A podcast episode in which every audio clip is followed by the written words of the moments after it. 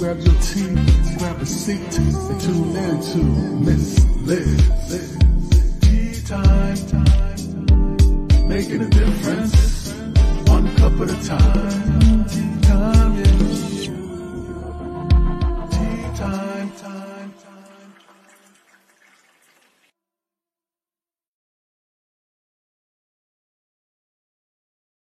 Well, welcome to Tea Time. Miss Liz is back, and that's right. It is Thursday, and I have incredible guest here. I was on his show a couple months ago, and now he's on my shows. That's what we do. We flip and we make incredible tea and pancakes together.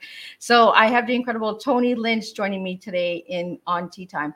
But before we get all that going, we're gonna get you over to Miss Liz's YouTube channel. Subscribe, ring that little doorbell and you'll be notified when all these tea times go live and you can watch them at any pace anytime anywhere that you'd like to. Uh, and then we're going to get the disclaimer going we're going to get the bio we're going to get tony in here we're going to spill a strong tea on tough equipped and adequate. I got it right. I, I had trouble with that word. I was practicing all afternoon with that word but i got it. And we're going to serve a different type of tea in this house. That's why we do not serve a beverage. So you do not have to drink tea. You can have coffee. You can have a glass of wine. You can have whatever you're comfortable drinking. So let's get started. Disclaimer for miss liz's tea time live show. Miss liz myself is going live using streamyard before leaving a comment please grant streamyard permission to see your name at streamyard.com Please be advised that the content brought forward for any Tea Time show hosted by myself, Miss Liz, is always brought forward in good faith. However, may bring forward dialogues and opinions that are not representative of my platform. The facts and information are perceived to be accurate at the giving time of airing.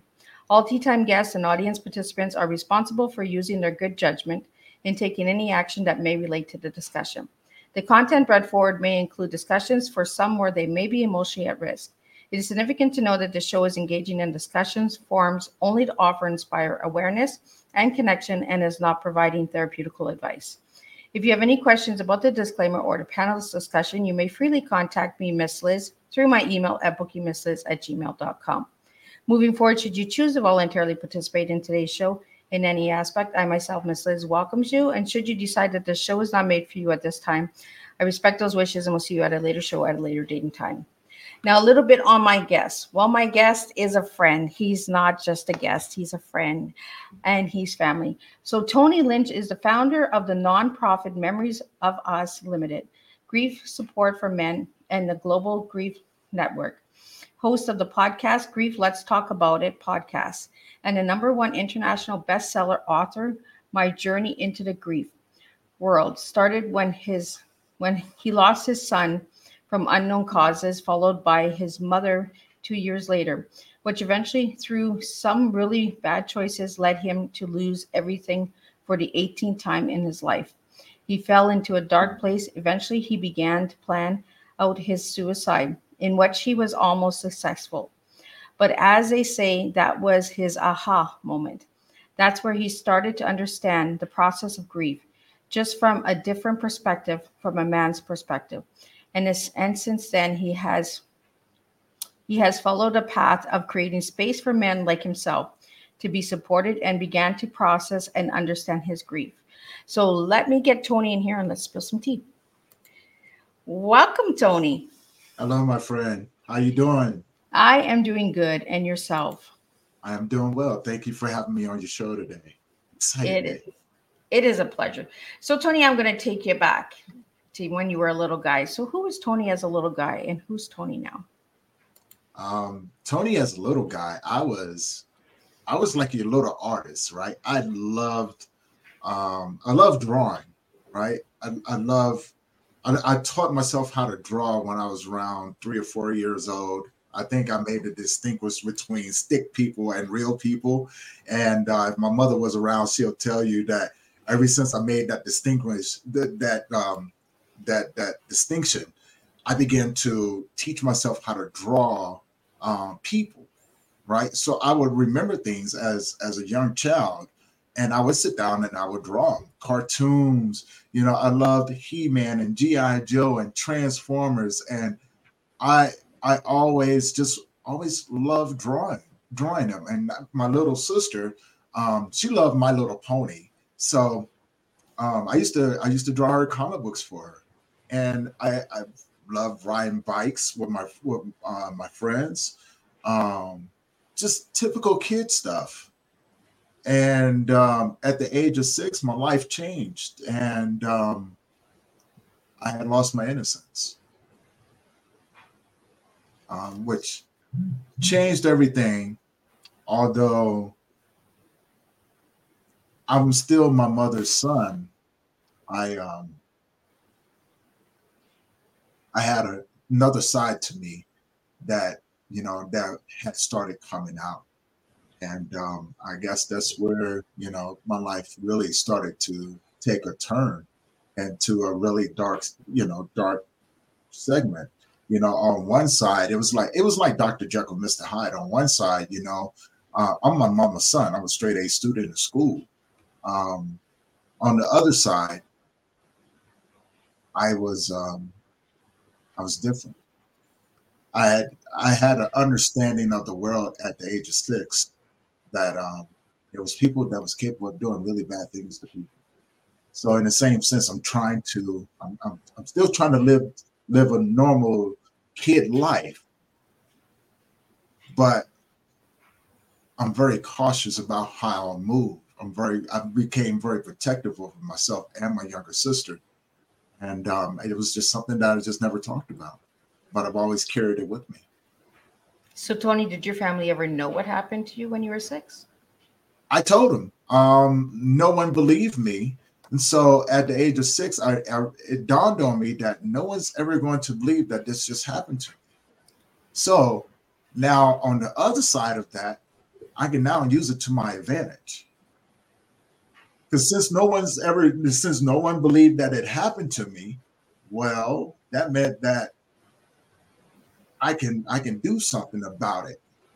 And either one or two things are going to happen. Either the person that's doing it to me, when I do this to him, he's either going to have to reveal what he did to me.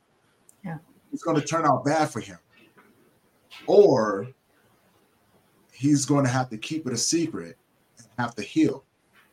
So he chose not to say anything, but he but he also stopped. He never messed with me after that again. So Tony, and, do you do you believe that nobody believed you because you were a man? Yeah.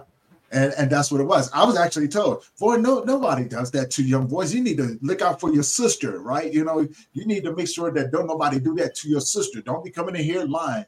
And, and I was like, okay, all right. Well, I'm, I'm telling you what this what he just did to me, right? Even my father, no one, no one ever believed um, that people were capable of doing that to young boys, right? You know, it was it was like the the, the neighborhood secret. Everybody knows about the guy, but no one's going to do anything. So when you say anything, it has to be hush hush. We we don't talk about we don't talk about the child molester in the neighborhood. Yeah. Right. Um, and that's what it made me feel like. But again, there's there's ways that you can look at that and you know um, in the way that I did and go, Okay, you don't have to believe me. You don't have to believe me, but I'm de- I'm, I'm definitely going to use it to my advantage. Um, so I did. Uh, um, when he tried when he tried it tried it the last time, I put a knife in his stomach, oh. and I I told him I said, "Go ahead, scream. Go ahead, please." Because then when you scream, you're gonna have to explain why I'm up here with no clothes on at the age of six years old, and why your pants are down, and why you have a knife in your stomach. Or you can leave me alone. You never touch me again. You just have to deal with that because you can't go to the hospital because you're going to have to tell them that I did it. And when you tell them that I did it, well, I'm going to tell them what you did to me. Yeah. So um, he never messed with me after that again. But uh, it it did change me. It definitely changed me. Um, I vowed to never let anyone ever hurt me again. And um, or my sister. And I stayed true to that. No one ever hurt me ever again. But it did turn me into something. If I thought that you was going to try to hurt me, I, it, it made me devious. I was going to get you before you got me. Yeah, and that's what we talked about when I was on your show, right? Is that flight or fight? Right. You know? And I have I had I had no fear. I mean, when you've thrown it, when you've been thrown into a world of you know, uh, where you can see people are capable of doing bad things, you're going to have to learn how to survive. Because now, you know, when the people that you trust that look just like you are capable of doing these things to you, well, you're going to have to learn how to maneuver in that world. Um, and sometimes you're going to have to make decisions that you may not like, but they're necessary in order for you to survive. So I chose to survive the best way I knew how. And uh, I got really good at it.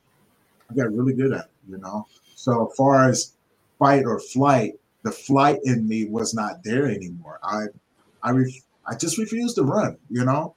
And I figured if I stood if I stood up and fought, I can make people leave me alone. Yeah. I can build a reputation. People go, oh no, that dude, hey, that little dude will fight you.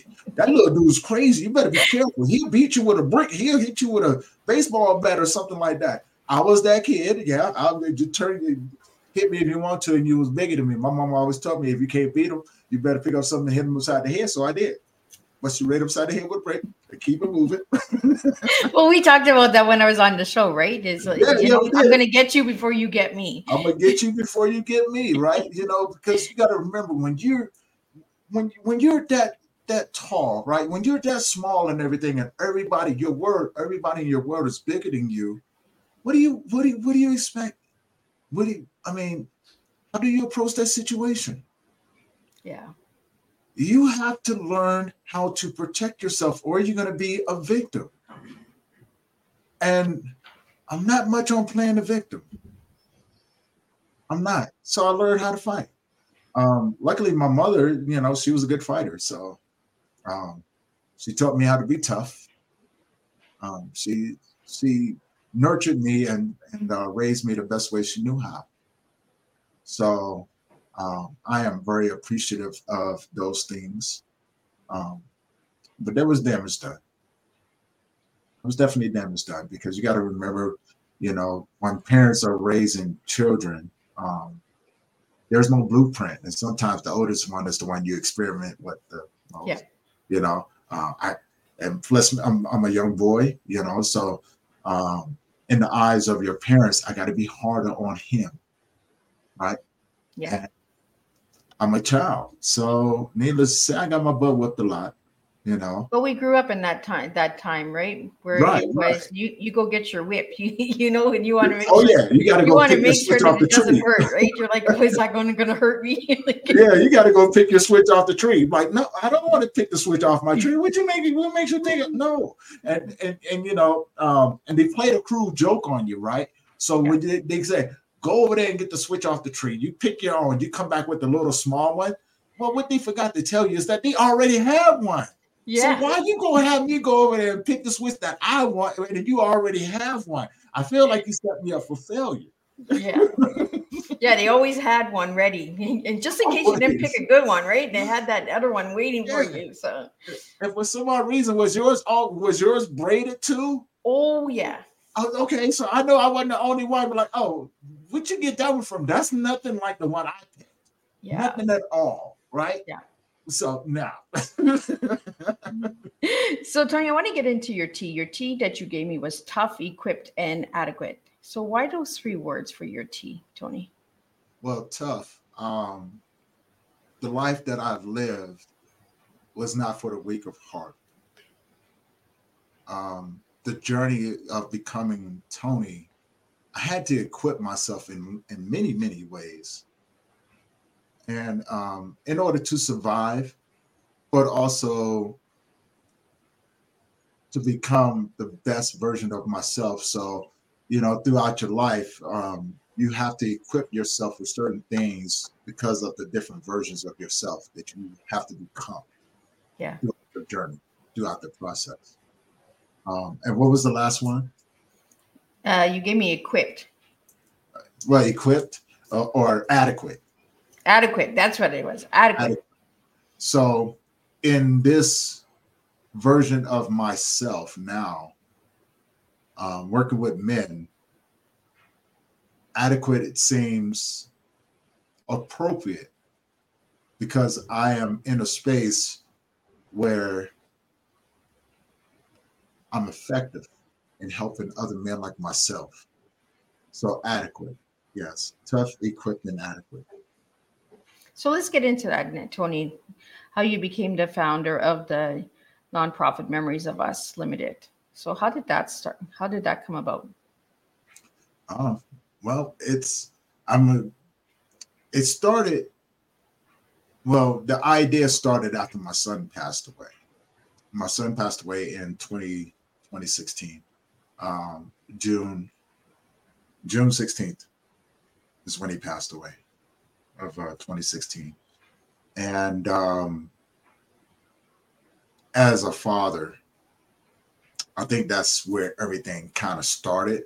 Um, and, and the doors began to open through a couple years of isolation, right? You know, because I didn't I didn't know what was going on. My world had changed. I had this whole complete idea that I was going to be with my son for the for the rest of my life, right? You know, to raise him um, and then get him prepared to be out into the world. And uh, when he passed away, all of those things were gone. You know, um, all my all my hopes and dreams of um, being a good father and um, wanting to see how my son turned out, things like that. Those things were gone. Um, then shortly after that, my mother passed away two years after that, July 25th of 2018, uh, on my grandmother's birthday. And then from there, you know, the reality of my life, I'm an orphan in this world. And then the harsh reality of it was I'm the last of my bloodline. There's nobody else after me. So when you have to look at those things, and I still have my younger sister, but my younger brother is gone. But my, my father passed away when my son was six months old. Uh, my younger brother passed away when my when my son was nine months old. Um, and so with the compilation of all of those different things, you know, you you tend to look at life in this truth. The reality of it is, I'm alone in this world. I have my younger sister, but when I leave this place, I'm still going to be alone. She can't come with me. And um, walking the path that I've walked has been a very, very lonely one. Very lonely. Everything I had to learn, I had to learn how to navigate on my own. I didn't have anyone to come and say, "Hey, Tony, you know, um, let me help you out with these things and this, that, and other. I mean, if I, I've had some pretty good people to come along to give me a hand up, but um, for the most part, it was just me. And so after after that, after my mother passed away, I tried to run didn't know where I was running to, but I knew I wanted to run. Right, I, I you know, uh, the fight, of, the flight or fight. Right, you know. Right. Um, yeah, you run. right. You know what I'm saying? And that's the only time in my life I can ever remember wanting to run away from something that I couldn't get away from. Yeah. And that pain, that that deep embedded pain that was inside of me, just would not let me go. So what I did, I started. You know, I was doing online dating at the time. I was dating dating this this girl. She lived out in South Dakota. I said, you know what? I just need to get out of Colorado. So maybe I'll move out here to South Dakota, you know, um, and start this life, you know, start over something different and, and things like that. And I got out there, and three months later, I had lost everything. I, I had my own personal gym, um, started my personal training company, I just left. I just left Colorado. I had lost everything. Everything. I am now in a foreign place in the middle of winter with nothing. And now I have to get rid of everything that I have, all of my gym, gym equipment, um, everything that I thought that I would need, you know, to to have a good household. I had to get rid of everything. All I had was my clothes, and um, a couple weights that I had saved. And then from there, you know, I drove back to Colorado, you know, uh, with my tail in between my legs, not knowing what I was going to do. I just knew I had some friends that was like, come on back, Tony, come on back. their hearts were in good places, but the reality of it was, I'm a grown man, um, sleeping on other people's couches. That doesn't last too long. Yeah. Doesn't last too long at all. And their intentions was good, but the reality of it is, is that there's it's just a reality, you know. At some point you have to go. Yeah. Right. Because if they have a family, you know, the wife is going to be looking at them like, why is he still sleeping on the couch? You know, um, and they have kids. Yeah. Now I've never heard anybody or anything like that. And these people I've known for quite some time, but it's just the reality of it. So eventually I would have to jump from one couch to another couch, sleep in my car, right? You know, um, and, and sometimes I would just go sit down by the lake till I would have to go to work the next following day. Um, and then, you know, take my paycheck and go get a hotel room so I could sleep in the bed. And, you know, and this whole time, no one, no one knew. I was good at hiding that part of my mm-hmm. life. And what ended up happening is that I was so tired I was so tired. And, and I didn't, I, I couldn't explain the tired. And I thought to myself, yeah, I want to do it. And see, when you go from a place where you see so many things happen, you have this interpretation of, you know, at some point, you know, at some part of you, you're afraid to take your life, right? Yeah. That fear was not there anymore. I just said, you know what? I think the world would be a better place without me. I wouldn't have to go through the things that I'm going through right now. I wouldn't have to try to figure out what my life is. My life has fallen. So I began. Um, I began to plan out my suicide, and I did it in such a way no one knew what was going on. I was able to put on this mask, um, and at that time, I was I was working out and looking good and everything. So people never asked me how I was doing, right? You know what I'm saying? No one ever asked me. So I was like, all right, you're not gonna ask, I'm gonna keep this up, right? You know. Um, and so what I what I started to do, I started playing 3D chess with my friends. You know, I had friends that would call me up on certain days. Tony, how you doing, man? Doing good. So what I when I started realizing what they were doing, I stopped answering the phones on the day that they would call me. Oh, okay. Right. You know, um, I stopped. Uh, they go, oh man, do you want to go fishing or something like that? And if it was on the weekend, nah, man, let's go during the week. So they got used to me going during the week. They got used to me not answering the, you know, calling them during the week and not on the weekend. So when I realized that I had a consistent opening on the weekends, I said, I, I, I got my opening.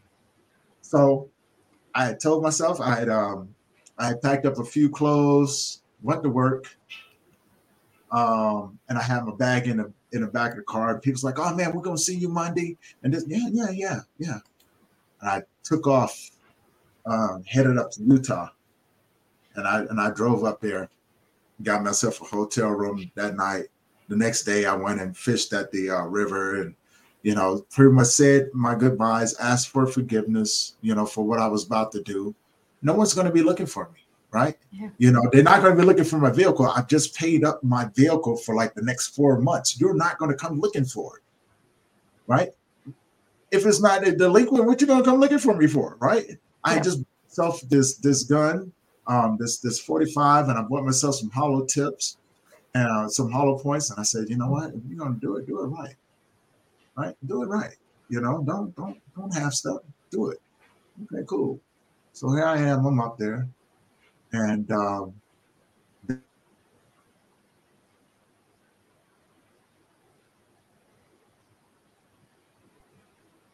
I was going, yeah. Please forgive me for what I'm about to do, but I can't do it no more. Mom, grandma, dad, brother, son, hold a place for me. Um, because I'm coming to come see you soon. Sunday night, checked out at a hotel. I went over, um, drove out to the middle of the uh, Moab Desert. There's no nothing out there. It's just me, the mountains, and uh, the the night sky. And um, I just sat there for a minute, and um, I remember two seconds away from pulling the trigger, and this voice had called out to me. Now, although I had made this decision, the last thing that I wanted to do was do it in front of anyone and scar them. Yeah. Right? Plus, no one knew where I was. What I mean, what, what do you follow me for, right? You know, no, no, you're home somewhere, right? You know, um, and when that happened, like clear as day, Liz, like, like we're talking right now, clear as day, Tony, scream. I was like, ooh. I took the gun and I threw it in the front part of the vehicle and I sat there for a minute, hiding in between the door and the, in the front front seat of the car, looking around. And I was like, so who's out here with me? And it got quiet. So I reached in and turned on the lights to the vehicle, and there's nothing else out there. So I jump up and I'm looking around. You know, I didn't see no cars come up back here, and I'm the only one out here, right? That should have been my first indication, but it wasn't. You know, I was like, somebody followed me. So I'm looking around, and you know, it's, still nothing out there. In that moment, sat back down. I said, you know what? It's my mind playing tricks on me. I'm finished. I'm gonna finish this. And the, and the voice said, Hey, psst, no, let me talk to you for a second. Just clear some talking to you, Liz. Wow. For for a second. I was like, what do you mean? Who are you? That doesn't matter. Let me show you something about your life. And in that moment, I started having a conversation with this voice. Like, you don't want to have a conversation with me. I'm a nobody. No one's going to care. Just let me go. Yeah. I said, no. Mm-mm. I said, look, I get it. Whatever. Right. You know, um, but what do you want out of me?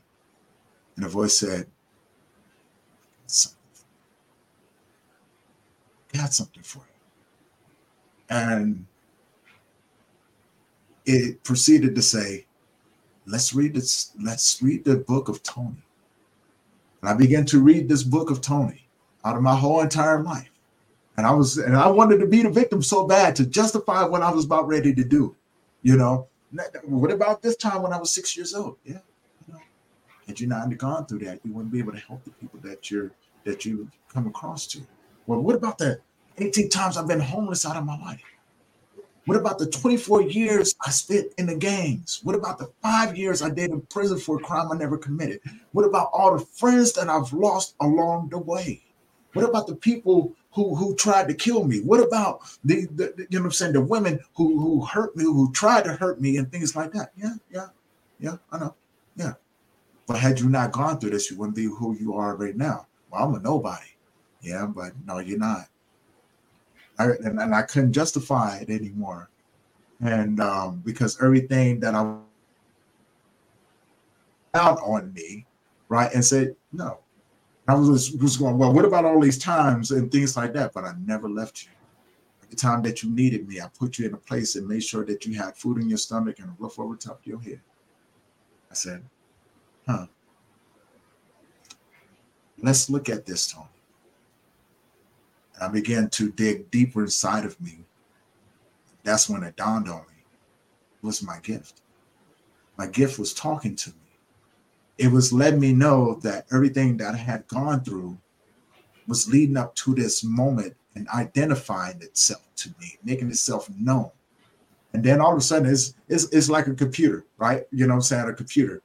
I began to, it was like all of this stuff downloaded on me. I was like, what is this stuff right here? And then instead of now, instead of thinking of taking my life, I'm going, I need to go back to Colorado. So I drove, I, I drove all the way back to Colorado, right? You know, and I'm driving and all of this stuff is coming through. And I remember going over to my buddy's house and I was sitting in this garage and I was like, man, I, I need to go get some help. He goes, what do you mean? I said, dude, if I told you right now, um, you're gonna be upset with me. I said, but I'm gonna be honest with you. I just drove all the way back from Utah, and I wasn't supposed to be here right now because I was to take my life. my buddy looked at me. He swallowed his. He swallowed. He was Tony. I was like, yeah. I was like, uh, step back. He said, okay. Do you want to do? I said, I need to go get, I need to go find some help because I don't know what this thing is, right? Yeah. You know, but I need to go find some help. And I, I went out and I was looking for support groups and I found um variety of support groups, right? None of them geared towards men. They had, you know, there was some that was like, oh, for parents and children, and then for women and children and things like that. So I would go to the one where I think that men would show up and I'd go there. I'm like, there's no men in these groups. Yeah, where they all hiding? Yeah, where, where, where the men? Right? I'm in a room full of women, and then they, you know, and they look at me like, "What do you? Mm, I'm not talking to you. Mm-mm, not doing it." It dawned on me, you know, uh, and, and I would leave, and something said, "Do you get it now?" Yeah, there, there- there's no men in those groups. There's nobody in. Right. And they said, No, you see, do you see the other side of it? I go, Yeah, there's no men in the groups. You don't see it just yet. Let's go to this other group. I go to that other group. Same thing. There's no men.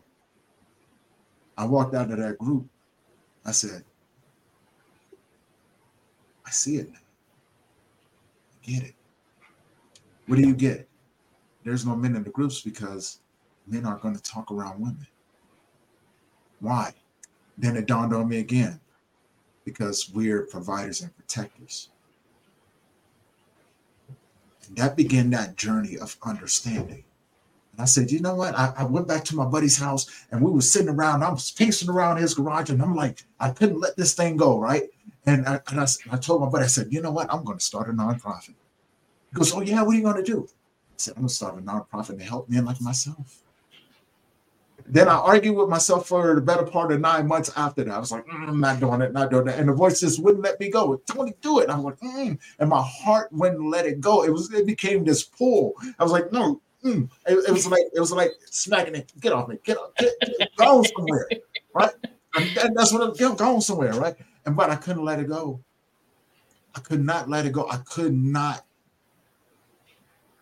I didn't understand it, but I knew I couldn't let it go. And then uh, I made the decision. I started making phone calls because I've never done anything like this before. I've never started a nonprofit. What, what do I know about doing stuff like this, right? So um, I made a phone call, and the guy asked me some questions, and I was like, I don't have any of those things, right? You know, all I have is this idea. He goes, Well, you call me back when when you got a working nonprofit um, without a 501c. I stopped and I was like, hold on, let me get this straight. You want me to build a nonprofit without actually having a nonprofit? Is, that- is that what you're saying? He goes, Yeah, that's pretty much what I'm saying. I said, Okay. So I stopped and I was like, This man is out of his mind. This man is out of his mind. And then, you know, I'm such an introvert, right? Um, but I knew there was something about it. And I was like, you know what? I told my buddy, I said, man, I need to, you know, I'm, I'm going to do this. I just don't know how I'm going to do it. So now, granted, for the type of work that I was doing was was trying to get into, there's no blueprint for it. There was no men's groups out there. There was no nonprofit, you know what I'm saying, based around men that I could follow. Right. And I was like, huh, well, how, how am I supposed to do this? Right. And um, lo and behold, opportunity started to present itself. I began to go into these little networking events. And I began to talk about my nonprofit as if it already existed. Um, and then I began to uh, um, just speak this language that I was I wasn't familiar with, but I was very familiar with. Right. And and and and what I mean by that is as if the language is already in me. And it just flowed out of me. although I couldn't tell you where it came from. I knew how to hold space um, before I even knew what holding space was. I knew what mindful, I knew how to be mindful even before I knew what being mindful was. I knew things that I could not explain to you. And so now these opportunities are presented itself, and I'm going to networking events, I'm going to seminars, and I then I got uh, uh, connected to um, Family Leadership Training Institute, and I began to go there, and I, I just began to just speak as if this nonprofit already existed. And you know, and people's like, "What is that?" I was like, "It's a men's grief support nonprofit." And Memories of Us was born through that.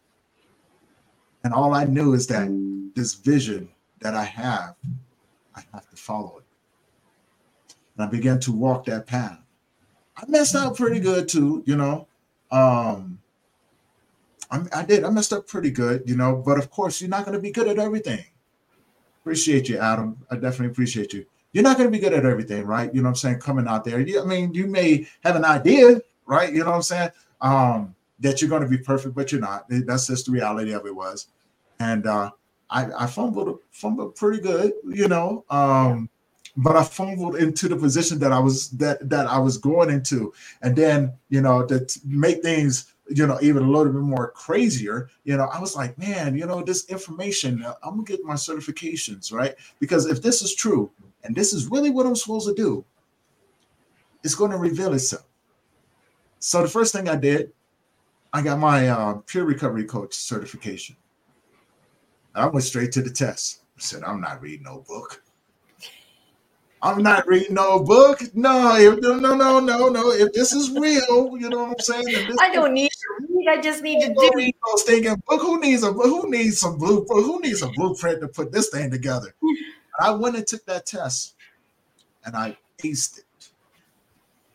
Couldn't tell you where the information came from. And then I said, I think I'm going to get my uh, suicide intervention certification. So I did. I, I went online and I found this this this certification program. I said, I ain't gonna read no book. if this is for real, you know what I'm saying? Because I don't know where this information is coming from. If this is for real, then you know, it shouldn't have no problems with passing the test. So I went straight to the test and I aced it. I said, Oh, uh-oh. I think I may be in trouble this is this is a little bit more than what I actually thought about, right? So then I said, you know what? I'm a I'm gonna do something different. I'm going to take my mental health first aider and get that certification. And they did. And I got that one too. I said, no, no, no. Did no. you read the book? I didn't read the book neither. I was like, no, I'm not reading the book, right? You know, but this information just kept pouring out of me. I was like, well, this makes sense. This makes sense. This makes sense.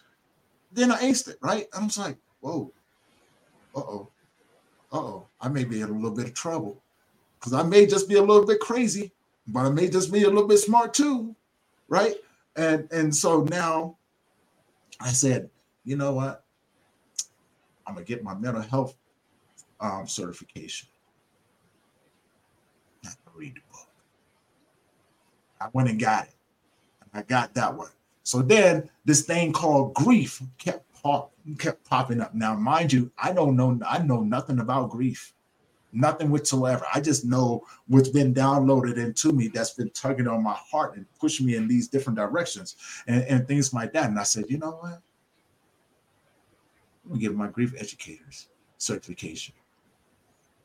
And I did. I pondered that one for probably about a month or so before actually doing it. But then I finally did it. And uh, I got it. And I, I was like, okay. I said, uh, God, what are you trying to show me? And then I started, I started just pondering a little bit. I said, well, you want me to work with men. If they're anything like me, this is going to be impossible. So at the time I was going to church and people kept telling me, man, it's going to be hard. Tony, men don't talk. Tony, you may not be successful at this, but you may be successful at something else. So then I started talking to other people who had tried um, who had tried these things and failed, but had been redirected into their own path. I was looking, I was like, you know, I don't know. So we have a question here, Tony, from Adam. It says, I have a question. What's the difference between mental health in youth when in school compared to mental health in youth in the football world? I would say that there's not too much of a difference when it comes down to uh, mental health in schools and things like that. You have to look at the environment that they're in. They're in a learning environment, whereas one is more of um, a competitive environment. So you know what I'm saying. The mental health, honestly, the you know when it comes down to mental health in both of those, uh, there's really not too much of a difference it really isn't. One is a more competitive um, walk, and more is um, the the stress of wanting to do good in school, right? You know what I'm saying? But uh, unfortunately, these days in school, they've made it easier for kids to not have to compete for the grades. And uh, when it comes, and you know, and that same scenario can be played out in on the football field, basketball, any sort of uh, sports. Um, environment, there's really no competitiveness in it. You know, everybody gets a trophy nowadays. So what ends up happening, you have to go to outside of that environment and look at the people that they're around. You have to ask the individual in the um, youth, you know, um, especially if they've been bullied or they coming from a household where you know the parents are abusive or alcoholics or drug addicts and things like that. So those things do play a factor in it. Uh, and youth have a way of showing their cards. And you as an adult have to be able to read the signs. But also if you come from a place where you struggle with your own Look outside of yourself and ask yourself, is this familiar? And if it is, it's something to walk, it's something to explore, it's something to be concerned about. Yeah. Right. You know, because um, what's happening now from exactly so you have to look at that adam you know if you used to be a bullied a, a lot which turned me into uh turned you to a point and you attempted suicide imagine imagine your youth um, in those same situations. They're going to pretty much the same things. You have to you have to look at the points of where you got to that point and being able to look at it from the outside, looking in to the people that you're around. So, Tony, I want to kind of take what Adam put in there for the football, you know, because grief and mental health is like a football game, you know. Mm-hmm. it's like the quarterbacks and and and all of that, right? We're on the field and we're fighting this battle. Who's going to win it, right? Who's going to get that touchdown? Mm-hmm. So, if you had to describe your grief as a football game, how would you describe it? Um, my mental health was the quarterback. My trauma was the tight ends. Um, my addiction to alcohol was my defensive lineman, right? So, in the same sense, you know, my grief was the um was the running back. It was the it was my sneak play, right? Um, it was the one I never expected. Yeah. It was it's that one thing. And so what ended up happening is that my trauma and everything is trying to protect me from the things, you know what I'm saying, um, to keep me from falling apart. Yeah. And what ended up happening was is that my mental health said, "Hey, grief. Here's the ball. Go up the middle. We got you." Yeah. Now, my grief went up the middle, and what ended up happening is that it unfolded everything else that was trying to protect me. And it left me wide open to run have a destination. I have this grief that's going down the field, spilling out everything that is me. There's no more hiding anymore. Eventually, the education that came along with it was my touchdown. And every place since then I've scored. See, I wanted to go into the football game with you because men would understand that, right? Men understand football. And you Yeah. know, sometimes we have to go down a different avenue in order to understand it. And you know, football is a good way of explaining it because you were able to d- all the different players, all the different uh, locations of where the players were. But you were Mhm. also a football player in your youth years, and and that's why I wanted to go back to the football because you, Adam talked about the youths and football. So I wanted to go back into that and, and understand what football means to you, Tony. Well, it wasn't football, it was martial arts. Oh, Yeah. So okay, I well, then um, I got the wrong Tony Lynch. no, no, it wasn't football. I mean, I did play football, but I, I mean, I wasn't, I wasn't the, um, I wasn't the basketball player or the football player. I was martial arts, mixed martial arts, and uh, boxing. So I can use it from a better analogy coming from that perspective, right? So, say for instance, um, and I'm gonna use this uh, now this MMA analogy when I was fighting, and and hopefully people can kind of follow me, follow along with that. Imagine being a fighter you know, in a ring, and uh, the person that you're fighting, you can't see. You're throwing everything that you can elbows, knees, headbutts, jujitsu, and everything. But every time you grab him, he's gone. Every time. You know what I'm saying? But every time you turn around, he's getting you too. This this thing is whooping the crap out of you, right? Until you get to a point to where you're ready to tap ready to tap. You're telling the coach, throw, throw in the towel, man. I, I'm, I'm battered, beaten, and bloody, and I don't, I'm not to win this one. And the coach says, "Hey, man, wipe your head. You got a little bit more left in you." And you get up, and you realize that the person that you're fighting is yourself. It's your inner, your inner child it's um, everything that you've ever gone through in your whole entire life that's begging you to come back and pick it up and begin to heal. So if I, I would have to put it into an analogy, that would be the analogy I put it into. You know, um, sometimes sometimes you you have to know when to slow down um, and come up with a different game plan. You're not going to win every fight. Not going to win every fight, but you can win the war. And what I mean by that, you know, um, some fights you have to go within yourself and you have to surrender to the fight. And what I and and what that means is that um, you have to look at your younger version of yourself and become the the comforter that you needed when you were going through it.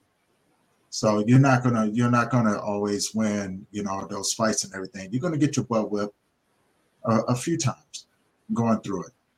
The key to it is knowing when to sit down, knowing when to stand back up, right? Um, and not expecting people to come save you. But you can you can be that for yourself. So Tony, you wrote a story in a in an anthology. Do you want to tell us a little bit about that your chapter in that book? Oh yes. Um, so I I co-authored a book, um, and it's called My Hardest Battle, or My Deepest, My um, my, my biggest. Yeah, it's, called, it's called My Hardest Battle, My Unseen Blessings. Yes, My Hardest Battle, My see, I wrote the doggone chapter and I can't even remember it. um, but I have the book over here. It's the Relentless um, Volume One. So last year, um, I was approached by a friend, um, Nelson Beltajar. Big shout out to him. Thank you for the opportunity to be able to co-author this book with so many amazing people. And uh, he goes, man, I think your story is going to be amazing. Let's put it in there. He goes, and I, I got several stories, right? You know, and then goes, which one do you want to do? And I started shooting them stuff. And he goes, man, we could, what, what about, oh, what about? I was like, you know what? I want to talk about the loss of my son because that was my biggest battle, but also my unseen blessing. Because had I not um, lost him, I don't want. I don't think I'd be doing the work that I'm doing today. You know, so through my heart, my deepest pain, I found my blessing. So I wrote. I wrote this, and you know, gave him this chapter. I've never written a book before. You know, who would have thought? You know, I'm saying Tony write a book? What? No, right? This is crazy you know, way outside of what I thought I was to do. Um, and so we wrote this, I put that chapter in there. We launched the book, and uh, we we get the notification that morning, and where Nelson uh, reached out to us and it's like, "Hey, we're now Amazon best-selling authors."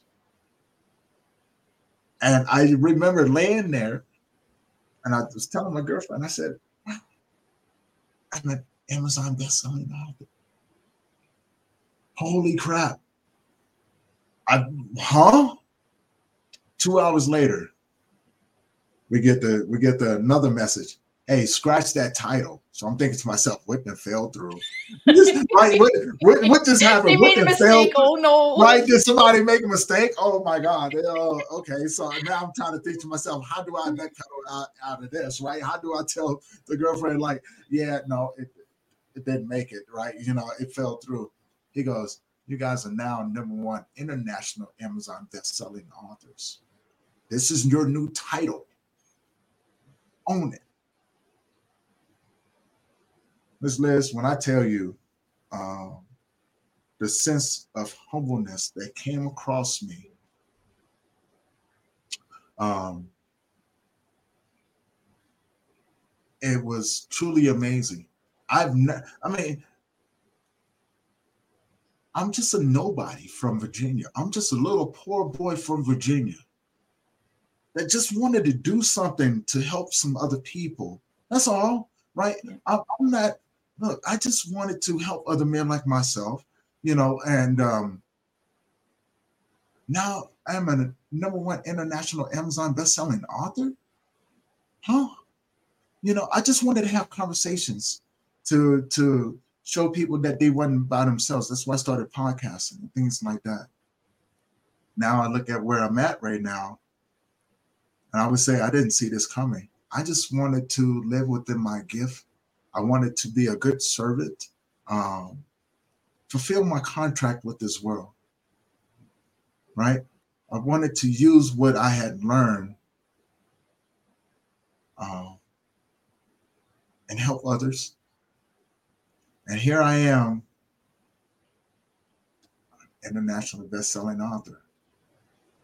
And I get to meet people like Miss Liz, you know, and have them on my podcast and share stories, right? And I can come on Miss Liz's podcast and and have a great conversation with her and share share stories again, you know, um, and and help those who are watching to give them hope. Because I would tell you, if you knew the person that I was and the person that I am now, you would understand why I'm humble. I've been humiliated. I've been corrected and redirected. I've been a fool several times. I've had to hold myself accountable for a lot of things that um, most people wouldn't even look at, you know, relationships. I had trust issues. I've been molested. I've had people that I thought that was friends tried to kill me. I went to prison for five years for a crime I never committed. I've been homeless over 18 times out of my life. Like when I say homeless, I mean strictly I've lost everything. I've lost almost all of my friends. I've um, lost my parents. I've lost my younger brother. I've lost my son. I have two girls that, if they was to tell you the story, it would tell you a story of me being a deadbeat dad. Couldn't deny that. Only thing I would say, if you knew my life, you would know why I wouldn't that I didn't want them around. They were a hell of a lot safer being where they were than being with me. I've had my ass whipped by life, not by not by people, but by life. I've had to climb out of some pretty crappy places.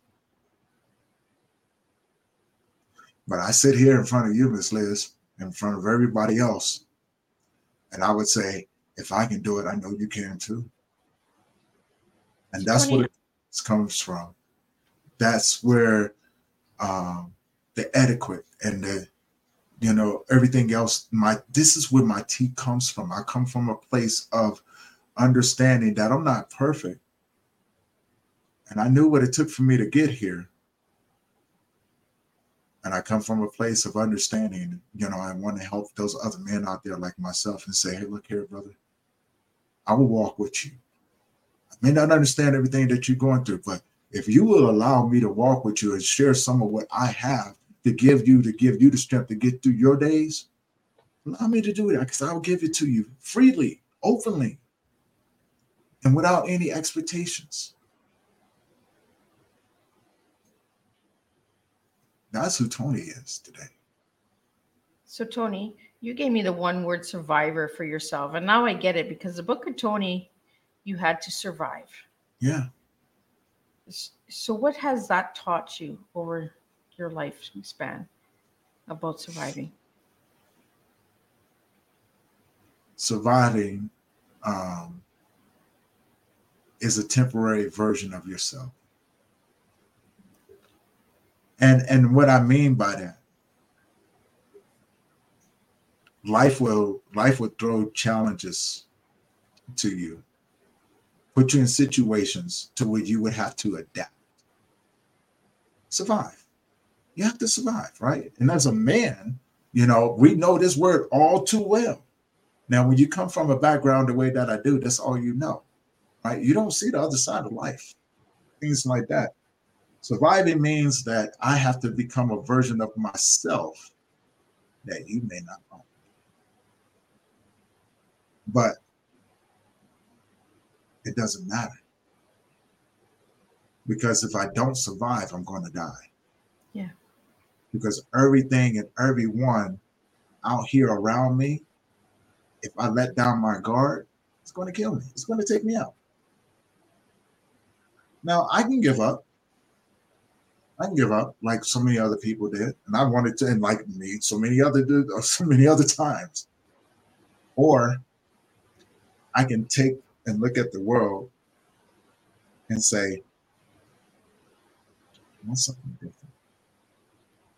I'm too tired to keep running. And I'm too old to keep fighting.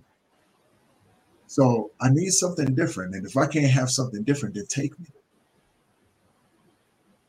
And then I realized um, that survival that was in me, there was another version of Tony in there. And I began to look at life going, you know what? This brown dirt over here, it just needs some little tender love and care right? You know what I'm saying? That's all. It just it just needs a little tender love and care, right? It just I, I need to I need to I need to till the dirt for a little bit. I need to throw some fertilizer in there, maybe plant some grass seeds. See what I was doing? I was looking at the other people. I was looking at the Joneses with their well cut yards and their green grass and all of those different things, but I wasn't looking at myself. So the survivor in myself was waiting to be born into the Tony that I am today. And that survivor began to go, there's no more need for this. Let's take some time. Let's breathe. Let's learn how to let's learn how to grow some grass, Tony. And what that what that meant was I became the version of me that you see now. So that I went from survivor to thriving in a, in a world that I felt that was trying to kill me. And in many cases, it was. Now I just live. So, Tony, what final message do you have for the men out there?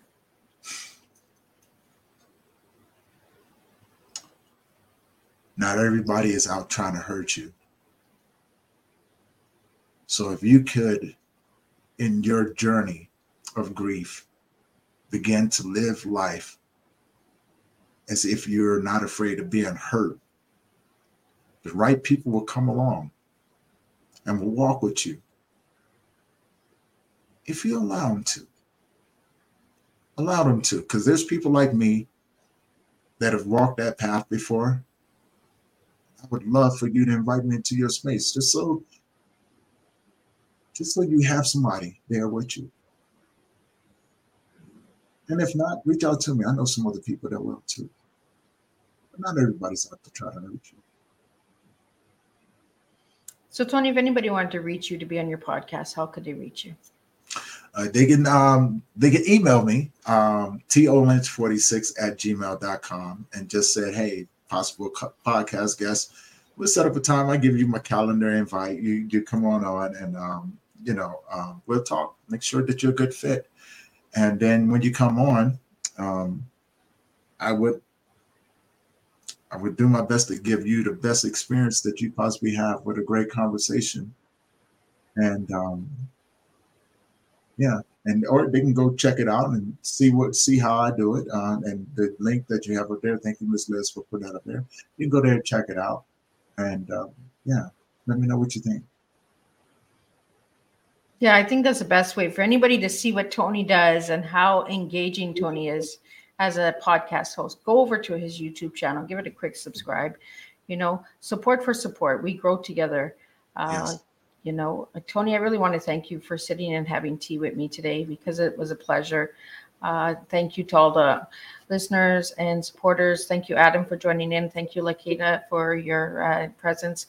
And thank you for just supporting Tea Time because without the support, we could not do this. Um, again, Tony, thank you so much. Uh, I really had a good pleasure with having this conversation with you. Uh, we will be back at 7 p.m. with Skull Games, where we're going to bring some awareness to sex trafficking and catching predators, because that's what we do with Tea Time. We bring some real good, strong awareness to topics that need to be spoken about. So until then, I will see everybody at 7 p.m. Eastern Standard Time. Until then, keep sharing your tea and keep spreading the tea. Be yourself, and we can make a difference one cup of tea at a time. Thank you for having me on.